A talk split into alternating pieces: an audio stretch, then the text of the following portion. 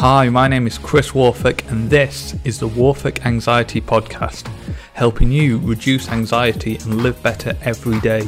I'm really excited that you can join me, and together we can learn to enjoy life more.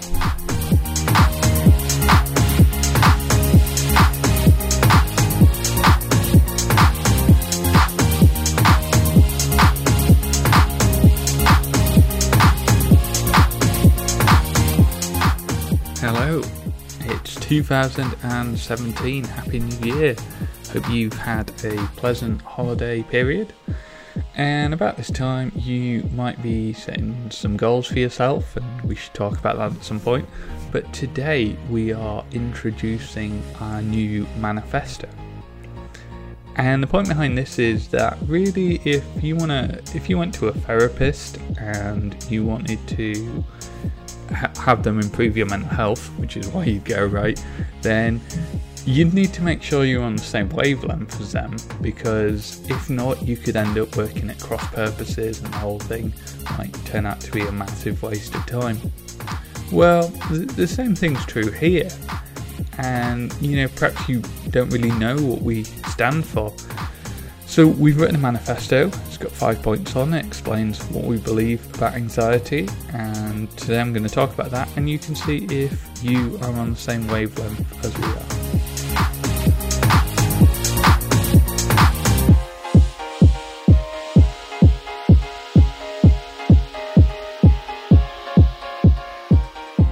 Let's get to it then. So I'm just going to jump in. Point number one is that anxiety is a normal human emotion. Sometimes I hear people suggest that it's some kind of anomaly and that we need to eliminate all anxiety.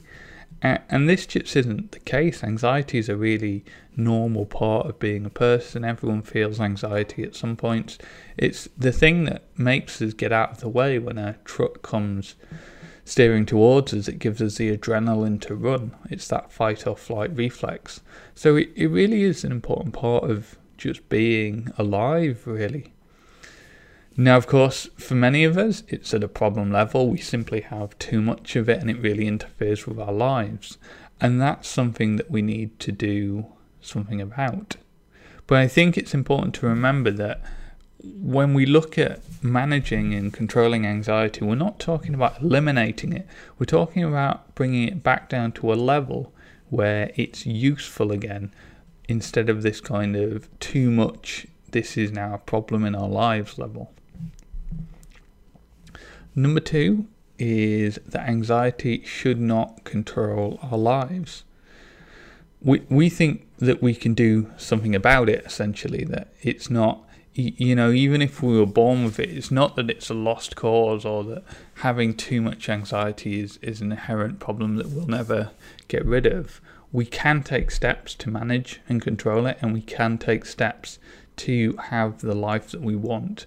And although we're always going to experience some anxiety, we it doesn't have to control our lives. We can make a change, and we can make a difference. And you know, that's what that's the whole thing that we're here to do. Point number three is the best way to manage anxiety is through lifestyle.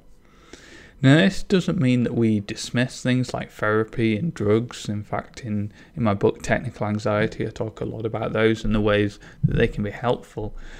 But in terms of using those things, they're really the, the building and it, it's all built upon a foundation. So if you imagine building a house, you could use all these great tools to build your house, but unless it's built on a solid foundation, it's just going to collapse. And it turns out that managing mental health is a lot like this. If you don't have a good foundation of a lifestyle which is conducive to good mental health, then you're always going to struggle doing the things you want to do and getting results out of things like therapy and drugs. So we think that lifestyle is really important, and in fact, the evidence all backs this up. That things like exercise and diet are just as much a factor in good mental health as anything else. So we think it's really important to build our foundation on lifestyle, and then use these other tools on top to really solve the problems that, that we need to fix.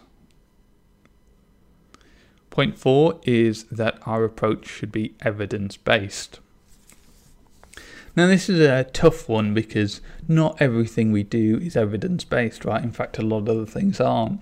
And in our personal lives, there's probably many things we do, both related to managing mental health and just everyday activities, where we, we don't really have any evidence. We couldn't really explain why we do it, but we know that it makes us feel better.